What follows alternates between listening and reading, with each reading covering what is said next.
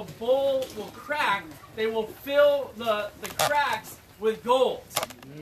And what it does is it upgrades the value of the bowl. And so what you'll see is is these these shops where they actually collect these bowls that have trenches of gold in them and then they, they sell them for a significant price.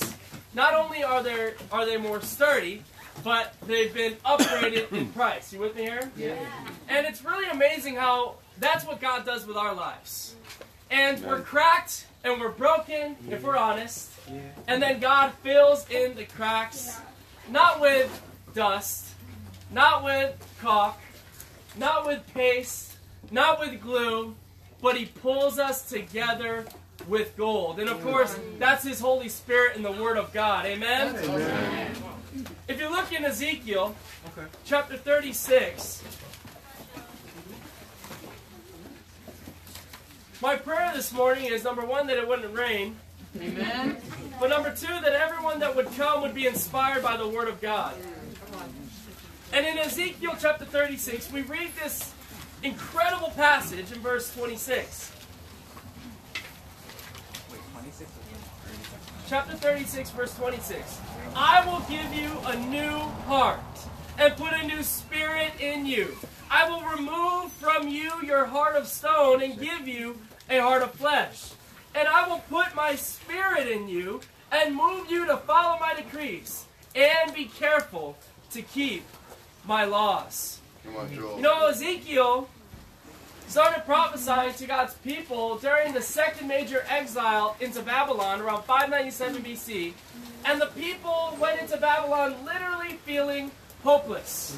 They had been taken away from their homeland and brought to this place, Babylon. Now, Babylon was actually a beautiful place. In fact, the wife of the, of the king uh, was from these rolling green hills, and so she created what is now known by historians as one of the major seven ancient world wonders.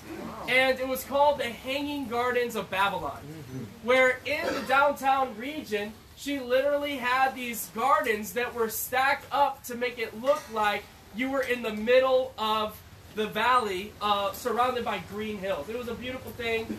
Architectural genius, engineering just blow away. I mean, there, there was nothing else like it. And really, there's been nothing else like it since. And so the people of God go from the desert into Babylon, which was actually this, this beautiful place. Now, Ezekiel, for the first seven years of his preaching, is actually condemning the people and calling out all the sin of the people, saying, We need to get our act together and, and repent before our God, otherwise, he'll continue to allow us to be oppressed. But then he spent 15 years inspiring them with hope, and that's what we just read. Yeah. Where he gives them hope and he says, Listen, you don't have to live this sinful life any longer. Come on. You don't have to live a life where your your your cracks are exposed and your your sin is out there. He says God wants to give you a new heart Right. and a new spirit. And that new spirit is not going to be up to you, but it's going to be his Holy Spirit that's going to lead you. So not only will you have a heart to obey God, but you will have the spirit to lead you to help you to obey God. Isn't that amazing? Come on, Joel. This would give them hope. Because now they understood what it meant to be in a relationship with God. That, that being with God wasn't about just obeying the laws, it wasn't just about following the rules, but it was about being in a relationship with God. Amen. And Ezekiel gave them that incredible prophecy. You know, I don't need to give you guys a whole lot of stats to convince you that the world we live in is a very wicked place. I don't need to tell you what's going on in the news. You you you can look with your own eyes and listen with your own ears and look at this world and be convinced very quickly that it needs an upgrade. That's the title of our message this morning. Upgrade. You know, we need to understand primarily that God wants to upgrade your life with a new heart. Amen.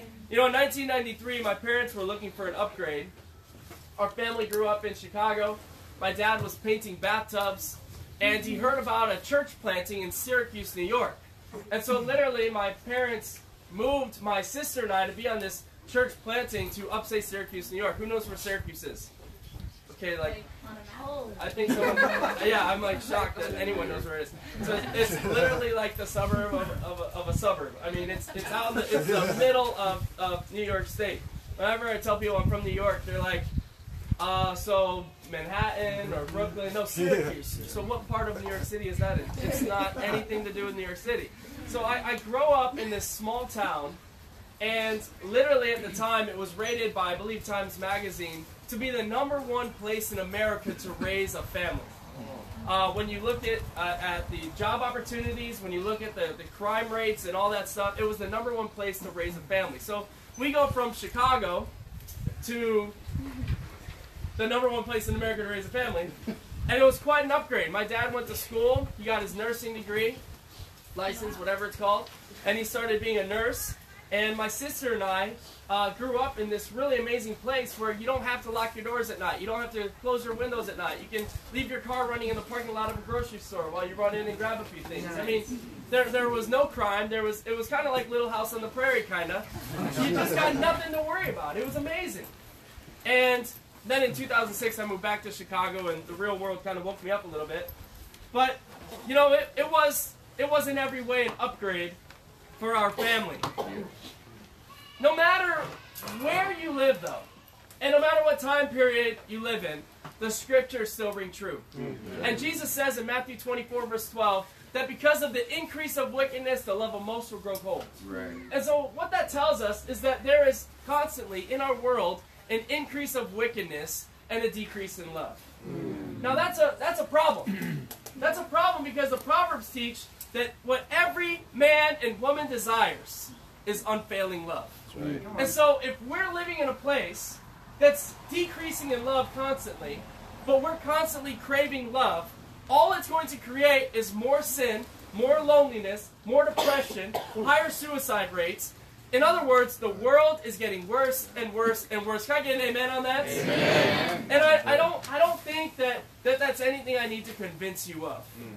But we need to understand that God wants to call us out of that and give us his kingdom, mm-hmm. which is in every way an upgrade. Now, it's not the ultimate heaven, but it's an upgrade of what the rest of the world has to offer. Yeah. An upgrade in relationships, an upgrade in righteousness, an upgrade in joy, an upgrade in zeal and, and enthusiasm, and the fact that you can wake up and not have to worry about yeah. the worries of this world. Right. At 13 years old, even in growing up in a place like Syracuse, you still get introduced to a ton of sin. And at 13 years old, I got a phone call from my best friend who lived right down the street. He says, Joel, I, I gotta, I gotta show you something. Why don't you come on over to my house? So I go on over there, and he sits me down, and he turns on his computer, and it was the first time in my life that I ever saw pornography. Mm. Let's just keep it real here. And I saw it for the first time. And I don't know if you remember that, that day when you literally started to feel guilt. But I remember this day because I, I, I remember it as the time, the moment when I feel like I entered from the light of God into the darkness of this world. And my curiosity had me looking into this more and more on a regular basis. And I really, I got to a point where I was looking at the, these pornographic things every few weeks. And then it, after a while, turned into every week. And then it turned into every few days. And then it turned into every day. And as a young teenager, it starts to destroy who you are. And it creates an incredible amount of insecurity. And you start to try to put your best foot forward, but you feel so horrible. Now, mind you, I was going to church every week. I was at church with my family every Sunday morning. I was at the midweek services every Wednesday night. I was at the youth groups every Friday night. But I had this secret lifestyle that I just didn't want to bring into the light because of how ashamed I was and how embarrassed I was by it. Maybe you guys can't relate. Come on, Come on, brother. But I needed an upgrade. Yeah, come on. I needed an eye opening. I needed hope. I needed the idea that life can get better and that I don't need to feel like I'm addicted to any sort of vice like that. Mm-hmm. And so the second thing we got to realize is even though God wants to give us an upgrade with a new heart, Satan is constantly trying to downgrade God's upgrade. Mm-hmm. And he is the father of lies. I mean, everything that you see is a facade. You look around the world and it looks good. I mean, you could have left freedom to go into Babylon and actually be convinced for a moment that it was going to be a great time. Mm-hmm. You could have been convinced. I mean, hey, at least we're not in the desert anymore. Look at these, look at look at these gardens. Look at these people, they're so friendly. This is great. Maybe life in captivity in Babylon is going to be better than where we were in Judah. And I think that there are a lot of people in this world that are deceived by the quote unquote beauty of this world Yep. and actually falling for the lie. Right. Satan is a master deceiver. He is a master deceiver. And he wants us to be convinced that this world has everything that we want and desire. Come on. You know, Satan is said in the Bible to be the prince of this world, but we don't we don't bow down to him. We bow down to the King of Kings. Amen. And even Satan one day, according to Philippians chapter 2, will bow down and say Jesus is Lord. Right. So we don't need to feel like we have to be captive to these things in the world. Look over in Romans chapter 2. Come on, Joe. Come on, Joe.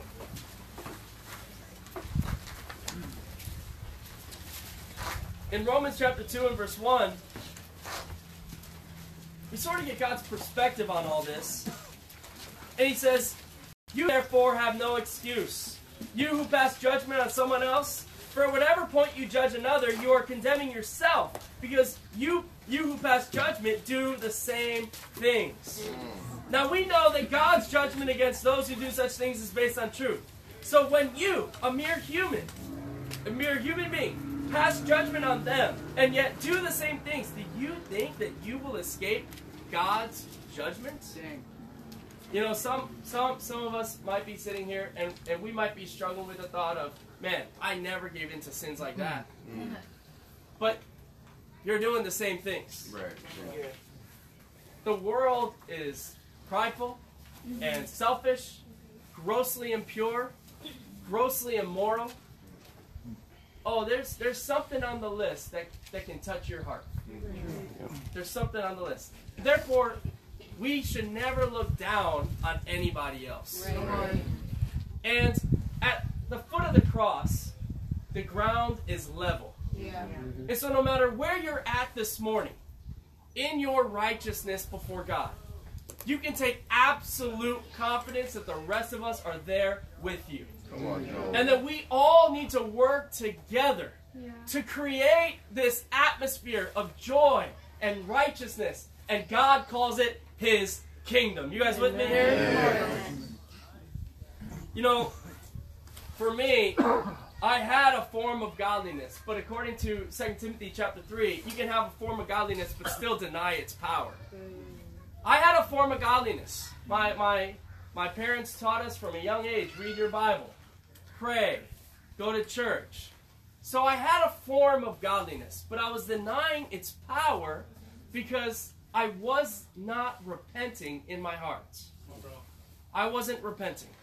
The power of God was not present in my life because there were sins that I had allowed myself to be captivated by. Hmm.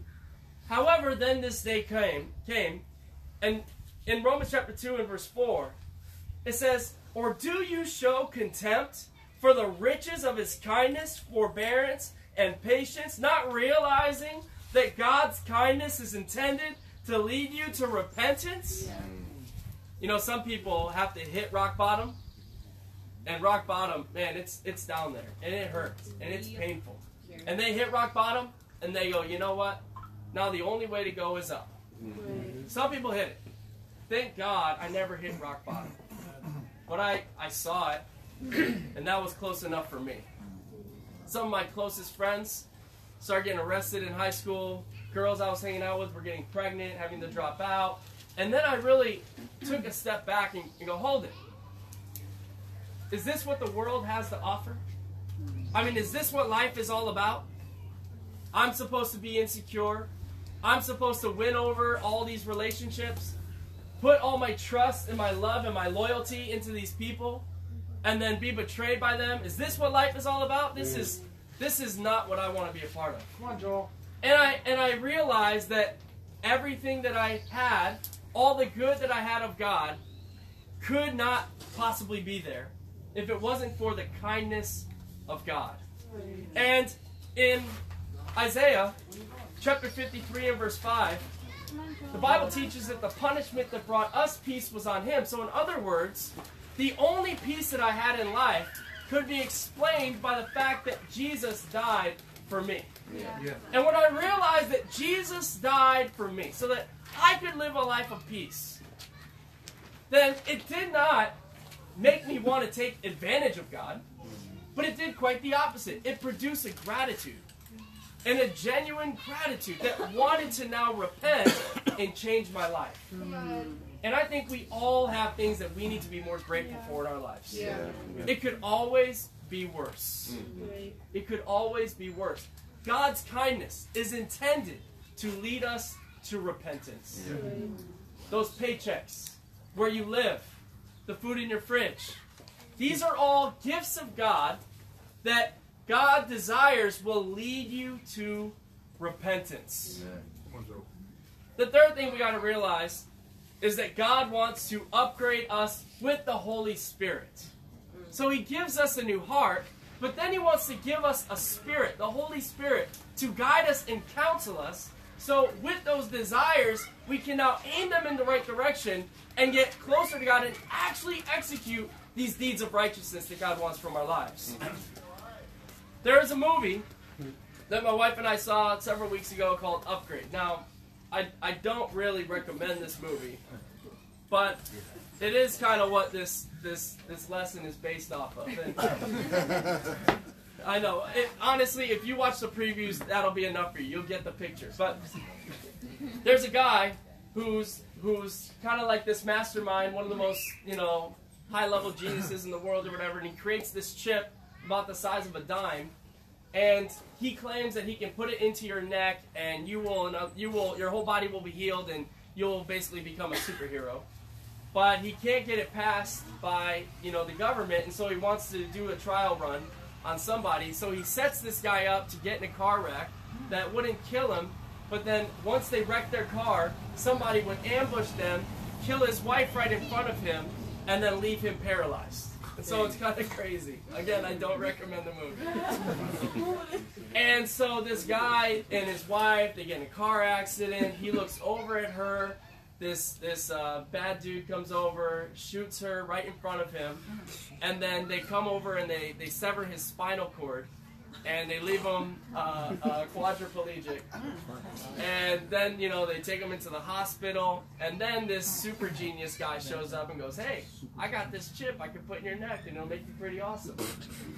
And he goes, "That sounds like a great deal because I got to go kill the guys that killed my wife." So they put this chip in his neck.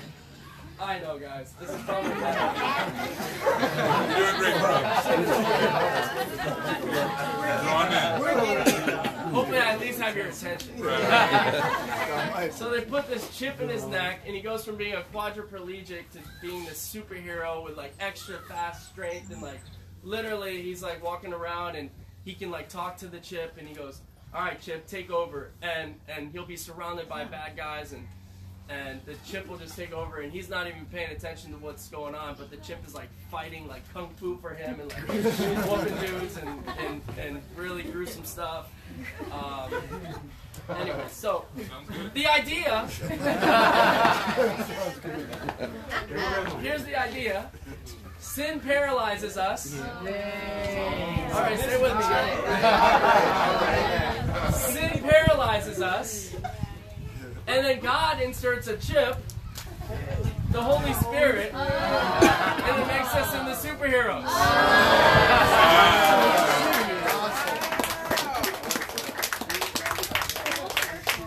In other words, He upgrades our life through the power of the Holy Spirit. You know, when I was 15 years old, I finally decided to be all in I said Jesus is Lord, got baptized January 1st, 2003, Come on. changed my life forever, and got around a group of people that were all on the same mission, and that was simply to please God and evangelize the world. And as a 15 year old, this was very exciting for me. The fact that I can now live with purpose. Now, it hasn't been an easy last 16 years. I've had my bumps, I'm sure we all have.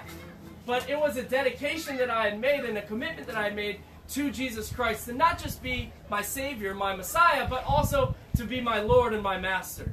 That I would submit to Him at whatever level He asked me to submit to Him. That I would obey whatever passage that I read. That I would stick to God as closely as I possibly could.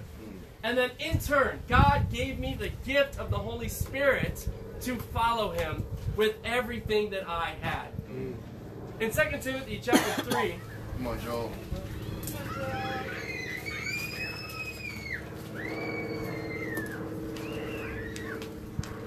In 2 Timothy chapter 3 and verse 16, the Bible reads, All scripture is God breathed and is useful for teaching, rebuking, correcting, and training in righteousness, so that the servant of God may be thoroughly equipped for every good work. Yeah. You know, we as disciples of Jesus Christ are fully equipped Yeah. With the Word of God. Come on. The Word of truth impressed on our hearts. The Holy Spirit living inside of us. We are now fully equipped mm-hmm. to not just be men or women, but men of God and women of God. Yeah. And the thing that God gives us is the Word of God. And we've got to really cherish the Word of God. Yeah. I mean, we've got to be reading and memorizing and meditating and obeying the Word of God. This is what makes us men of God and women of God. Great. Two weeks ago, on Father's Day, um, Courtney's mom's side of the family had a little reunion, and they were gathered together in the kitchen, and it was her uncle Hank and Hank's sister, and then uh, mom and dad.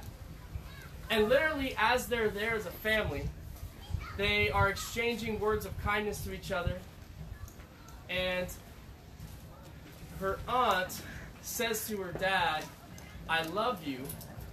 And when the dad went to go say, I love you back, he fell down and had a stroke right on the floor. And now this is the patriarch of the family. He's rushed to the hospital, and two days later, my wife and I had the opportunity to go and visit him in the hospital. And he had been in and out of consciousness. Um, the left side of his brain was completely shut down. And his right side of the brain, which is controlling of the feelings, was still active. And so when he sees somebody, he doesn't know your name, he doesn't really know how he knows you, but he connects with you emotionally as to what that relationship was like. And when we were walking into the hospital room, we didn't know if he was going to be awake or not. So we prayed. We said, God, please just wake him up. Let us share our thoughts and our hearts with him, and uh, let him be awake so he can he can hear us. And so we literally go into the room and we're standing by the bedside. And I kid you not, the moment we stand by the bedside, he wakes up. And his eyes open and he, he looks straight at us. And we just started crying. And we had an amazing opportunity just to share with him how much we love him, how grateful we are for him. Uh, we thanked him for all the incredible things he had done for the family, all the lives he had saved as a successful physician all over all those years. And we really wanted to communicate to him that his life was meaningful and that we had been impacted by his life. And it was so amazing because his nods were on cue. And there was even a moment where Courtney got close to him and he, with all of his might, scooted closer to her on the edge of the bed. And we shared a very special moment as a family. he was a very good man.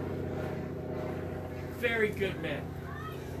But there's a difference between being a really good man and being a godly man. Come on. And our desire has got to be more than just being good people, but to be godly people in the eyes of God who don't just read the scriptures, but hold to them and obey them to please God. You know, the most famous time of captivity in the Bible was when the Israelites were taken captive by the Egyptians. And we all know the story of Moses and the Exodus. And we know the, that they were there for 430 years, and that God speaks. And he says to Pharaoh, Let my people go. Amen. And Pharaoh, after 10 plagues, finally lets them go. Amen. And I think in a very real world, Jesus, in a very real way, Jesus is saving us from the world, saying to mm. Satan, let my people go. Come on, bro. And then the question is, go and do what? Because many of us have been to church before. Many of us have home churches outside of the Seattle International Christian Church. But what are we supposed to do? Yeah. It's not just to upgrade our knowledge. It's not just to upgrade our intelligence or upgrade what we know about God or don't know about God. God wants us to upgrade our lives Yeah. to actually hold to the teachings and obey what Jesus had told us to do. What did he tell us to do? In Luke chapter 10, verse 37, in teaching about mercy, he says, Go and do likewise. We need to have a heart to go and give. And give to the lost. And give to those that need mercy. Give to those less fortunate. We need to go and give. In Mark chapter 16 and verse 15, he says, Go into all the world and preach the gospel. We need to have a heart to go and gather. Because there are a lot of people that need to hear the message of the gospel. And we need to go gather them. Come on. In John chapter 15 and verse 16, he says, Go and bear fruit. We got to go get it. We got to have a heart to go and grab these people and not just bring them out to church, but build relationships with them and then get the job done. In Luke chapter 9, verse 60, he says, Go and proclaim the kingdom of God. We need to go and glorify our God. Amen. I mean, the Bible teaches that with unveiled faces, we reflect the glory of God. Hmm. We need to have a heart to go out there and reflect the glory of God Come on, bro. and in turn glorify God. In Matthew chapter 28, verse 19, he says, Go and make disciples of all nations. We need to go global. We need to go global because it's not just the Americans that need this message, but really people all over the world. I had an opportunity in 2015 to go to Abidjan, Ivory Coast, and do a little missionary trip down there, and that's actually where I got this shirt. When I went down there, I said, I want an African shirt, not a shirt made by Africans. I want, I want a shirt that's that's actually an African shirt. And so this is uh, one of the specialty shirts from uh, Ivory Coast.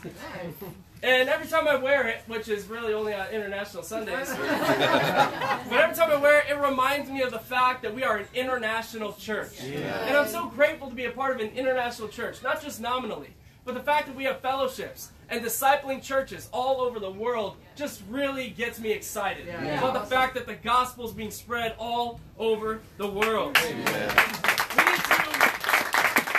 go and give. We need to go gather. We need to go get it. We need to go and glorify. And we need to go global. Let's not just upgrade our lives, but upgrade this lost world for Jesus Christ. Amen?